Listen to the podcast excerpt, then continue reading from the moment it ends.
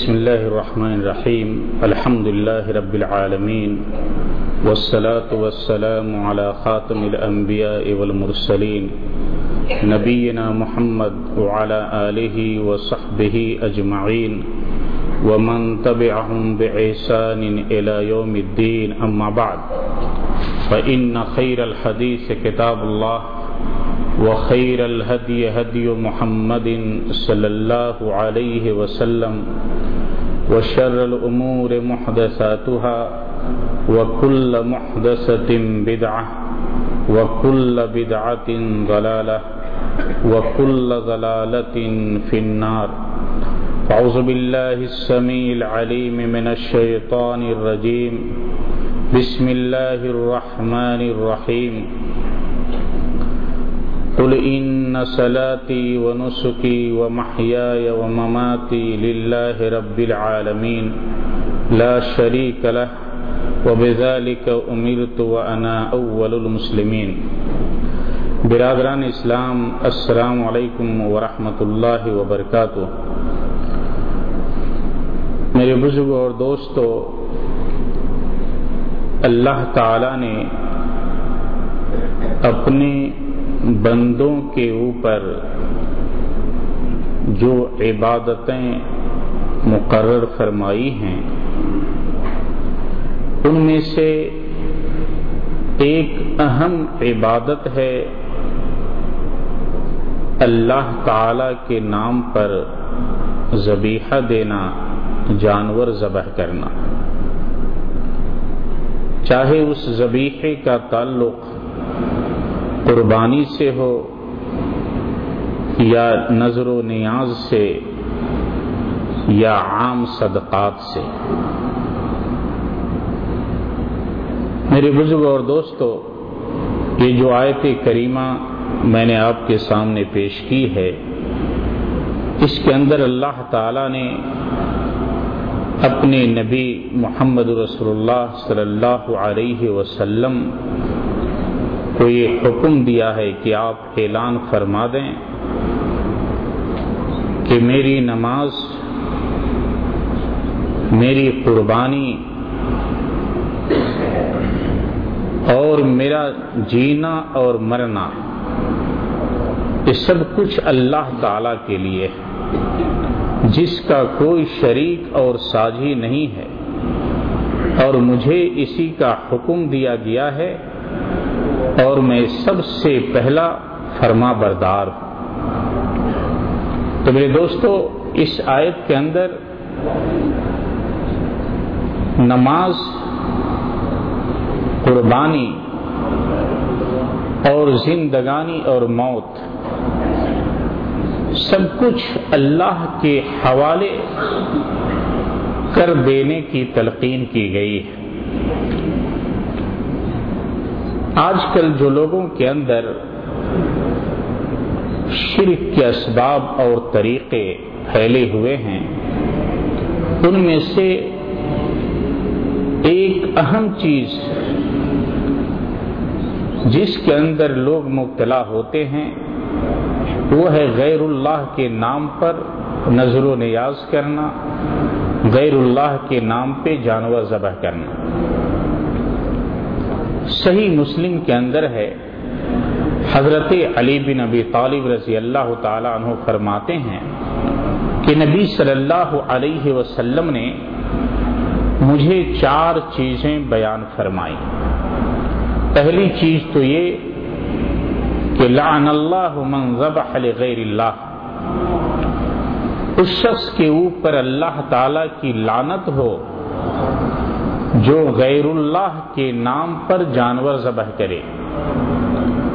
غیر اللہ کو راضی کرنے کے لیے، غیر اللہ کو خوش کرنے کے لیے اس کے نام پہ جانور ذبح کیا جائے، چاہے وہ نظر و نیاز، منت کی شکل میں ہو یا اور کسی شکل میں، تو اس کے اوپر اللہ تعالی کی لانت اور میرے دوستو لانت کہتے ہیں عربی زبان کے اندر، اللہ تعالی کی نعمت اور اس کے رحم و کرم سے دھتکارا جانا، دور کیا جانا۔ تو جس کے اوپر لانت بھیجی جاتی ہے، وہ شخص بڑا ہی بد نصیب ہوتا ہے اور اللہ تعالی کے رحم و کرم سے وہ دور ہو جاتا ہے۔ دوسری چیز نبی صلی اللہ علیہ وسلم نے بیان فرمائی کہ لعن اللہ من لعن والدے۔ جو اپنے والدین پہ لانت ملامت کرے، اس شخص کے اوپر بھی اللہ کی لانت ہو۔ اور ایک حدیث کے اندر آیا ہے صاحب کرام نے پوچھا کہ اللہ کے رسول ہم میں سے کون ہے جو اپنے والدین کو گالی دے؟ تو آپ نے فرمایا کہ دو شخص کے درمیان کوئی بحث و مباحثہ ہو، جھگڑا ہو، تو ایک شخص دوسرے کے والدین کو گالی دے، تو دوسرا بدلے کے طور پہ اسے بھی گالی دے۔ تو یہ اپنے والدین کو گالی دینا ہے۔ کیونکہ انسان خود اپنے والدین کو لانت ملامت کرنے کا ذریعہ بنتا ہے، دوسروں سے گالی دلواتا ہے۔ تو یہ اپنے والدین کو لانت کرنا ہے۔ اور آج بہت سے بد نصیب ایسے ہیں جو حقیقت میں اپنی زبان سے اپنے والدین کو گالیاں دیتے ہیں اور اپنے والدین پہ لان و تان کرتے ہیں۔ اللہ ایسے لوگوں کو ہدایت دے۔ تو نبی صلی اللہ علیہ وسلم نے فرمایا کہ جو شخص اپنے والدین پہ لانت کرے اس کے اوپر اللہ تعالی کی لانت ہو۔ اور تیسری چیز آپ نے بیان فرمائی کہ لعن اللہ من آوا محدثہ کہ جو شخص کسی بدعتی کو پناہ دے، اس سے دوستی قائم کرے، تو اس کے اوپر بھی اللہ تعالی کی لانت ہے۔ تو میرے دوستو، دین کے اندر بدعت ایجاد کرنا، یہ دین کی تعلیم کو مقدس تعلیمات کو پامال کرنا ہے اور دین کے اندر نئے رسم و رواج نے دین کی اصل شکل کو مٹا ڈالا ہے، اس سے بدل دیا ہے۔ تو بدعت یہ بہت خطرناک چیز ہے۔ تو جو بدعتی ہو، بدعت ایجاد کرتا ہو اس سے پناہ دینا اس سے دوستی قائم کرنا، اس کے ساتھ میل جول رکھنا یہ بھی لانت کا باعث اور ذریعہ ہے۔ چوتھی چیز نبی صلی اللہ علیہ وسلم نے حضرت علی رضی اللہ تعالی عنہ سے یہ فرمائی کہ لعن اللہ من غیر منار الارض۔ اس شخص کے اوپر اللہ تعالی کی لانت ہو جو زمین کے نشان کو مٹا دے۔ لوگوں کے درمیان زمین کے اندر نشانات ہوتے ہیں کہ یہ یہاں سے اس کی زمین ہے، یہاں سے اس کی زمین ہے۔ ان نشانات کو مٹانا یہ اللہ کی لانت کا باعث ہے۔ اس سے آپس میں جھگڑے ہوتے، دوسرے کی زمین کوئی دوسرا ہڑپ لے جاتا۔ تو یہ جو نشان قائم کیا جاتا ہے، اس کی حفاظت کرنا ضروری ہے۔ اور اس کو مٹا دینا یہ لانت کا باعث ہے۔ اسی طرح میرے بزرگ اور دوستو، مسند احمد کے اندر نبی صلی اللہ علیہ وسلم کی حدیث ہے۔ آپ نے فرمایا کہ دخل الجنت رجل فی زباب و دخل النار رجل فی زباب ایک مکھی کی وجہ سے ایک شخص جنت میں چلا گیا اور ایک مکھی کی وجہ سے ایک شخص جہنم میں چلا گیا۔ صحاب کرام نے پوچھا کہ اللہ کے رسول، یہ کیسے ہوا؟ تو آپ نے فرمایا کہ دو مسلمان کا گزر ایک قوم سے ہوا جو مشرق قوم تھی۔ راستے میں وہ لوگ بت بنا کر کے رکھے ہوئے تھے۔ وہ کسی کو اس وقت تک گزرنے نہیں دیتے جب تک اس بت کے اوپر، مورت کے اوپر کوئی چڑھاوا نہ چڑھائے۔ تو ان دونوں کے راستے بھی لوگوں نے روک لیے اور کہا کہ تم چڑھاوا چڑھاؤ اور اس کے بعد آگے چلے جاؤ۔ دونوں میں سے ایک نے کہا کہ میرے پاس تو کچھ نہیں ہے کہ میں اس بدھ کے نام پہ چڑھاؤں تو ان لوگوں نے کہا کہ اگر کچھ نہیں ہے تو ایک مکھی مار لو اور اسی کو یہ میرے دیوتا بدھ کے نام پہ چڑھا دو۔ تو اس شخص نے ایک مکھی کو مارا اور اس بدھ کے اوپر رکھ دیا۔ لوگوں نے اس کے راستے کو چھوڑ دیا۔ نبی صلی اللہ علیہ وسلم فرماتے ہیں کہ وہ شخص جہنم میں چلا گیا۔ لوگوں سے تو نجات پا لیا۔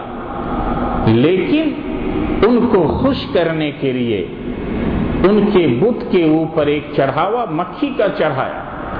اور اس کی وجہ سے اللہ تعالی نے اسے جہنم کی سزا دی۔ دوسرا جو ساتھی تھا، اس نے کہا کہ میں اللہ کے سوا کسی اور کے نام پہ کوئی چڑھاوا چڑھانے والا نہیں ہوں۔ تو ان لوگوں نے تلوار سے اس کی گردن مار دی۔ نبی صلی اللہ علیہ وسلم فرماتے ہیں، فدخل الجنہ یہ بندہ ڈائریکٹ اللہ تعالی کی جنت میں چلا گیا۔ تو میرے دوستو، ایمان کا بندے کے ساتھ محاسبہ ہوتا ہے، امتحان ہوتا ہے۔ مکھی کوئی چیز نہیں، اس کی کوئی حقیقت نہیں۔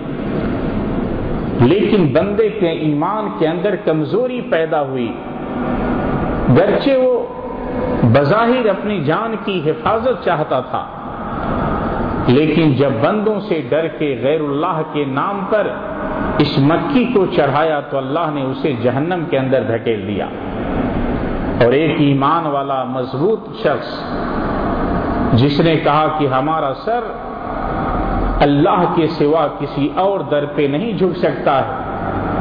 ہم اللہ کے سوا کسی اور کو راضی کرنے کے لیے چڑھاوا نہیں چڑھا سکتے۔ تو بظاہر گرچے لوگوں کی تلوار سے قتل کر دیا گیا، مگر اللہ تعالی نے اس کے نصیب میں جنت لکھ دی، اسے جنت میں داخل فرما دیا۔ تو ایمان کی استقامت یہ بہت ہی ضروری ہے۔ آج ہمارے ماحول کے اندر دیکھا یہ جاتا ہے کہ غیر اللہ سے ڈر کر اولیاء بزرگان دین کا خوف کھا کر لوگ انہیں راضی کرنے کے لیے جانور ذبح کر دیتے ہیں۔ تو گرچہ اللہ کا نام لیا جائے، بسم اللہ کہہ کر جانور ذبح کیا جائے، لیکن اگر کسی اور کو خوش کرنا ہے کسی اور کو راضی کرنے کے لیے نظر مانی گئی ہے تو میرے دوستو، یہ حرام ہے اور ایسا کرنے والے پہ اللہ کی لانت ہے اور یہ جہنم میں داخلے کا ذریعہ ہے۔ اس لیے ضرورت اس بات کی ہے کہ ہم خاص طور سے زبیحے کے معاملے میں چوکنا ہو جائیں، ہوشیار ہو جائیں کہ ہم اللہ تعالی کے نام پر اور اللہ تعالی کو راضی کرنے کے لیے صرف جانور کو ذبح کریں۔ اسی طرح میرے دوستو، وہ جگہ جو شک شبے والی جگہ ہو، وہاں اللہ کے نام پہ جانور ذبح کرنا بھی درست نہیں۔